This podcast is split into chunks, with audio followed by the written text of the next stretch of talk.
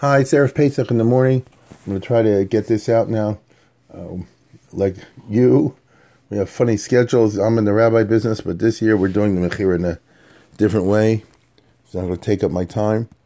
And uh, again, in the current climate, I'm getting my chametz burned by my son. So I find myself, you know, unusually non-active on a Erev Pesach morning for somebody who's in the rabbi business. So I just want to uh, share an idea or so I actually did this the other day in the Zoom with my show. Um, and I'll just uh, give you something to think about for the Seder. Uh, something short, and that'll be it. Before I do that, I just want to say I came across something in the Zohar the other day, quoted, was really interesting because obviously the parallel that everybody's going to make tonight is in the in the uh, Corona era, uh, you know, lingos. we want the Malchamos to jump over their houses. Uh, as we all follow the news, there's a lot of people suffering and dying and all this in this uh, current crisis. And, uh, you know, Pesach is all about skipping over. Well, maybe I should. The word Pesach is not clear what exactly it means, uh, the translation of the word, but uh, we usually translate as Passover, although the Onkelos doesn't. The Onkelos always translates it as chas, to have pity. Pesach can also mean that pity. Probably the Onkelos does this because he's avoiding anthropomorphisms. That's the general policy. And, uh, you know, that's the Mahalach of the Onkelos. And uh, maybe skipping over, you know, because you say, Anivalo Malach, Anivalo Sarf. If God is coming literally and skipping over, that's a little bit too physical. But if you say you have pity, that doesn't sound so physical. Even though, from a philosophical perspective, even to have emotions like pity is, is uh, problematic. But most people aren't philosophers to even understand that that's a problem. Uh, so Pesach is like that. And I just happened to look in the Zohar and it says, Kigavna do b'shaita de mechabla ishtakach ba'alma boy bar nash liskasya b'veisei v'lo yischazi b'shuka begin lo yischabel, which means that when you have it at this time, meaning on Pesach, the mechabla, when the mechaba, when the malach is running around, the alma in the world, boy bar barnash, the proper thing for a person to do is liskasya b'veisei, to quarantine in the house. Liskasia, to cover yourself, to hide in your house. And don't go out in the shuk. Begin so you shouldn't get hurt. In other words, stay in the house, self quarantine. It's it's it's kind of weird that this night is where where, where it should be associated with. And uh, I'm not a big in I'm not a makubal or anything like that. Uh, let, us put it this way: to me, the push shot is the shuk. You know, you stay away from the marketplace. Like, don't go shopping to the degree that you're capable of doing that. I think everybody's worked out whatever protocol they can. Uh, my friend Noah Chavrik knows more about the Kabbalistic side. You know, the Shuk can be like the Shuk of Hanukkah, you know, the Adsher Tichla Regaman Shuk. I'm not getting into that stuff. But just the Pashim Shah is kind of remarkable to me. The the Bashad, the Mechabla Ishtakach Balma, when the Malcham is running around, stay in the house. That's exactly what the, the, what, what the world is telling you now. Does this mean that this year will be like the original Passover and they'll bring the Gula? That'd be a speech for somebody else to give. You know, I told you, Ramchal has a whole book in which he makes that case that the, the, this, the coming Mashiach will be paralleling the uh, original Yetzias Mitzrayim. Maybe that's what he means, in which case this will be the last podcast you hear in the Gaulish. Anyway, on a more mundane note, I just wanted to, I had some notes, you know, I have from different years notes that I wrote on the Seder. And there's something I pulled out the other day about Maror. And um, I was actually going to dedicate it to somebody, but I won't. And uh, I'll just uh, share with you what it's about a page or so uh, with the idea of Maror. And it says that the uh, Ropshitzer Rebbe, the famous Naftali Ropshitzer, says you can eat a small amount of Maror. Now, how much do you need a kazais for Maror? We all know you need a kazais for matzah, maybe even two. But uh, what about Maror? It doesn't say anywhere in the Torah, thou shalt eat Maror consider what I just said. There's no pasuk that says, you know, uh, uh, tochal moror, right? Correct? There's no pasuk that says you should eat mar, v'chalta mar. Uh, it says al matzam ram yochluhu, which is different. Al matzos umarim yochluhu. That the korban pesach, that's where the word ochel goes on, should be eaten accompanied by matzah mar. That's the deraisa, which we don't have today because no korban pesach. But that, according to most opinions, that's the derisa. But it doesn't say thou shalt eat more. Consequently, it's never been cleared if you need a kazayis or not. I'm here. This is like a halachic discussion, you know, and uh, the, the, reason we do, you know, you look in your Haggadah, it says Shirita because I samar, because of the Rosh who said that since you make a bracha shekisham mitzvah al achilas mar, once you make a, a bracha on al achilas mar, you need achila. Achila a kazayas, which is a very roundabout way. It's a weird way of approaching it, you know, because when they made the bracha up, they said, remember all all the brachas are are, are mid are midrabanan, right? There was a time long ago in that sad old days or happy old days, depending on your attitude, you didn't no, no brachas. You used to eat food and that was it. The assumption was that you have enough of a derech eretz to say thank you, O Lord, appreciate this. You know, you sent this uh, fish my way, you sent this steak my way, appreciate it. Uh, that was your bracha. You didn't have to have a thing called hamotzi lechem arts, mazonis, and all the rest of it. Later in history, the Rambam tells us in the beginning of Hilchas Tefillah, at the, uh, when things got more formal for a whole bunch of reasons, so they invented brachas. Uh, and ever since then, bracha has been like a science. You know, what bracha do you make on this? What bracha do you make on that? Once upon a time, there was no such thing. So obviously, long ago, when there was no, I mean, in ancestors' time, there if there was no such thing as a bracha, then the question is moot. Uh, well, let's put it this way: maybe the opposite. What did somebody do in the time of King David for a mar- or in the time of uh, you know Shlomo Melech, or you know those those years, because there was no bracha, so, and it doesn't say achila, so you can eat a little more or not. So it's a ganzadian. And by the way, based on this, just I'll throw this in. Based on this, so there's a whole din in the achronim and all the rest of it, which is what about the uh, korech? Because then you don't make any bracha when you do the korech. You know zeichel this kehillo. So do you need uh, uh, a kazayas for that? Again, don't tell me what this says in your Haggadah. They're just giving you their instructions. But I'm saying, what, what what's the real din? That's a famous Shagasari, by the way. Whether or not you need a kazais for the uh, korech. But putting all that aside, there are many. Look, when I grew up, when me, when I grew up, my parents all, I never saw people make a big deal about uh, uh, mar. They used eat a little bit of mar. Uh, you made a, a, a, a, big deal about the kazais, but I never heard of mar. Uh, and then when I grew up and went to yeshiva, then I figured like this: my parents and everybody else, that whole generation was wrong because it says you should eat a because samar. I figured they're wrong, but it always bothered me. Like everybody was wrong, and uh, and then I saw as I grew older, you know, this one and that one, the other one, especially Hasidic uh, post game saying you don't need a kazai samar. Now, um, what what is that talking about? And Naftali Ropshitzer, I said before, I saw it when I wrote this, this was these notes I wrote 10 years ago, nine years ago. So he says that you can eat a small amount of more. I must have seen it in the Harfinus book, you know, because he brings in all the this and that, Migdash Yisrael. Anyway, obviously, the Ropshitzer Rebbe must be referring to horseradish. So then the legal argument goes like this a little bit of, uh, I'm talking about regular horseradish, not ground. You know, you eat the root. So a little bit of that packs a punch equal to a kazayas of something else. Uh, which, in other words, you're talking about quality over quantity. You know, do you need a kazayas physically, or do you need the pat, the the the, the whack of a kazayas? You know, the bitterness. Now, in the Gemara's time, they used to use lettuce. Correct? You look in the Gemara; they talk about lettuce, and uh, which is the least bitter of the five vegetables.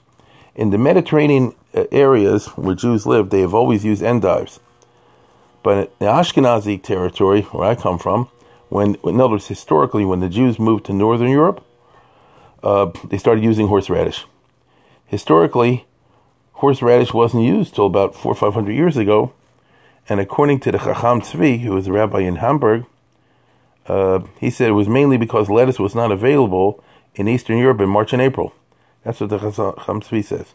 So, in other words, old for generation generation they used lettuce, and then when they moved to a place where there was no lettuce, so what do you do then? The Chacham Tzvi says. So you're talking about 16th, 17th century. And then they came, the practice grew among the Jews of nor- of Eastern Europe, which is north, Northern Europe, to, to use a um, horseradish, a chrein. And uh, later on, Gedolim, like the Chassam Sofer, pushed the idea of horseradish. They were coming from a purely halachic perspective, no bugs. You understand? Because you know how the oilam is people don't really know that much about bugs general in Jewish history. And so even though you could argue that, uh, you know, the chrein, horseradish is really a root, it's not exactly, uh, you know, a vegetable, but that's not how the Jews came to see it. This is the regular reason, the historical reason for the use of horseradish, which by the time I grew up is just how everybody did it. That's not how my kids do it today, but that's how they did it. That's one way of understanding it. There is, however, a different way of understanding this and a more mystical way, and perhaps the Ropshitzer Rebbe and other Hasidic mystics had this in mind. The notion of eating a small amount of super bitter maror conforms to the idea that the reason the Jews left after only 210 years was because of Koshi Hashibud Kitzer of Abdus Mitzrayim, that the Egyptians were able to pack, not able, the Egyptians packed 400 years of pain into 210. Notice this the classic business where how come the Jews only stayed 210 years? Kashwa was the case, they took them out early. Why didn't they stay for the full time? Avram Avinu was told, Yadoa Kiger Vavadum. You know that. So why wasn't this, uh, you know, carried out? And there are many ways of explaining that. Okay, uh, the uh, Parashas Derachim, one of my favorite books. You know, he goes through all those different sheets. There's a long uh, speech, long drush about that. And one of the ways, you know, broadly speaking, there are three approaches. Broadly speaking, in the Chazal, there are others, but broadly put. In other words, um, I'll repeat. How come the Jews got out early? One way is to say koshi hashibu, the other one is say ribu hachlusi, and the third one is say zechus nashim tzikonius. At least that's how I remember. I'm going by heart over here, even though I took my uh, 50 Haggadahs out, but I haven't started looking them through yet. Uh, hashibu means that um, the first two, let me put it this way the first two of those three say that it really wasn't out. They didn't get out early. It's just if you use a um, accountant's trick, a CPA's trick, which God did. So then you can say that the chiyuv of 400 years was Mekayim in 210. The third way is to say it's a matter of grace, which is that God just let him out early, get over it. The first way is to say Koshi Ashibub. The Egyptians worked them so hard that uh, they packed 400 years of slavery into that. So that generally means that that approach generally goes like this. They're supposed to be there for 400 years, but that's 400 years, let's say, of uh, of 12 hours at work a day. So 400 years, 12 hours of work a day. Suppose I told you the Egyptians made them work 20 hours of work a day. So that's an extra eight hours. So if you pack that over years and years, that comes out to 100 years, you know, something like that. Comes out that the 400 years of McCoyam earlier. You, you, you, understand what I'm saying? Uh, that, that's that's a simplistic way of doing it uh, if I told you that they worked them 24 hours a day, so in other words, instead of 400 years of 12 hours, you get 200 years of, of 24 hours. You, you know, that, that kind of approach. Now, that's strictly on the basis of hours. You can also do that. Koshi could mean that they were supposed to work 400 years with this intensity of labor. But the Egyptians were a bunch of hilarious that they made them work even much harder and do backbreaking labor and all that. So the quality of the uh, uh, slave labor was so intense that would ordinary that it doubled the normal. So from a regular worker, you expect them to work this hard, and they made them work in the in the salt mines and everything so so hard that it came out that the quality of labor uh, expressed itself in 200 years or 210 years would only take 400 years. That's that kind of approach. Then there's the other approach, Reboy Chlusia. The Jews had so many unnatural number of uh, population explosion. So then the argument goes, you're supposed to be here 400 years for, I'll just make this up, it's supposed to be 400 years for half a million people. So that means that if they all of a sudden were a million people working for them, you can cut that time in half to 200 years. You understand? It was supposed to be 400 years for half a million, but since they had a million Jews, caused it a baby boom, or more, whatever, then that packed it in that way. And the third third approach is that of Rabbi Akiva, who says the Nashim Sikanias. You know, you can totally understand that. Rabbi Akiva and his wife, the famous story of Rachel, we all know she sold her hair to keep on learning and, and all the rest of it. And so it's not surprising Rabbi Akiva would say that it was the Nashim Sikanios, um, you know, who who uh, who through their conduct, their noble conduct, made a thing go longer. And by the way, that's obviously based on the fact that the word Nashim equals 400. You understand? So it's supposed to be 400 years equal to Noshim. The Noshim got out earlier. Those are the three broad approaches you find um, in the old school of how come the Jews got out earlier. So one way is the Koshi Hashibud, which means that uh, how do you eat morar and feel the koshi hashibud, right? The, the the the intensity of the of the backbreaking labor, the, the physical pain. You only get that with horseradish, meaning it knocks the heck out of you. Because who can eat that sort of thing? It makes you feel weird if if you ever do it. Like, take it from me, and that of course fits in with the famous interpretation of Jonas Eibschitz, because he was asked, and this is in the Haggadahs, I'm sure. Why does it say in the Torah, "Vayimaru es chayihem Here I just said it, "Vayimaru es chayihem and that's a high note. Vayimaru es chayihem, that's kadma v'yazla, and uh, kadma v'yazla is usually simcha. So why are we happy that the Egyptians embittered the lives of the Hebrew? Vayimaru es chayihem that's, that doesn't make any sense musically. And Yonasan Eibschitz answered that the Koshi Ashibid made the Golas shorter. So the bitterness caused Kadmavi Azlob, that the you know Jews got out the, the words Kadmavi Azlob the Trump literally mean they got out earlier, right? Or moving forward, let's say, from the time the, the Exodus forward. And the gematria of Kadmavi Azlob is 190, and therefore Kadmavi Azlob, that uh, you know what I mean by Maros Chayem Bavoda Kasha Oskan Revi'i. The bitterness brought forward the time uh, that the Dor Revi Yashuv Henu, because Avram Avinu was told in the Bris Ben Abasarim that Dor Revi Yashuv Henu, the fourth generation, returned to to um, Israel, and of course it was earlier than that, and therefore that would be the idea that you make a bracha on the Mara, because the Mara got him out earlier. So basically, what you're saying to somebody is would you rather be in a in a in a, in a terrible terrible jail, you know, for two years uh, on the regular, or would if I worked you extra hard and you got out a year earlier? So instead of being two years, you come out one year. You know, there's an argument both ways, right? And looking in the looking, uh, you know, in, in, retrospect, you say it's a good thing guy worked harder and got out a year earlier. That's the general approach when you eat the mar, especially if you eat the bitter mar like the chrein. The horseradish, that's what you feel because it packs a punch, and all this is in the horseradish. On the other hand, there's a whole different school of thought.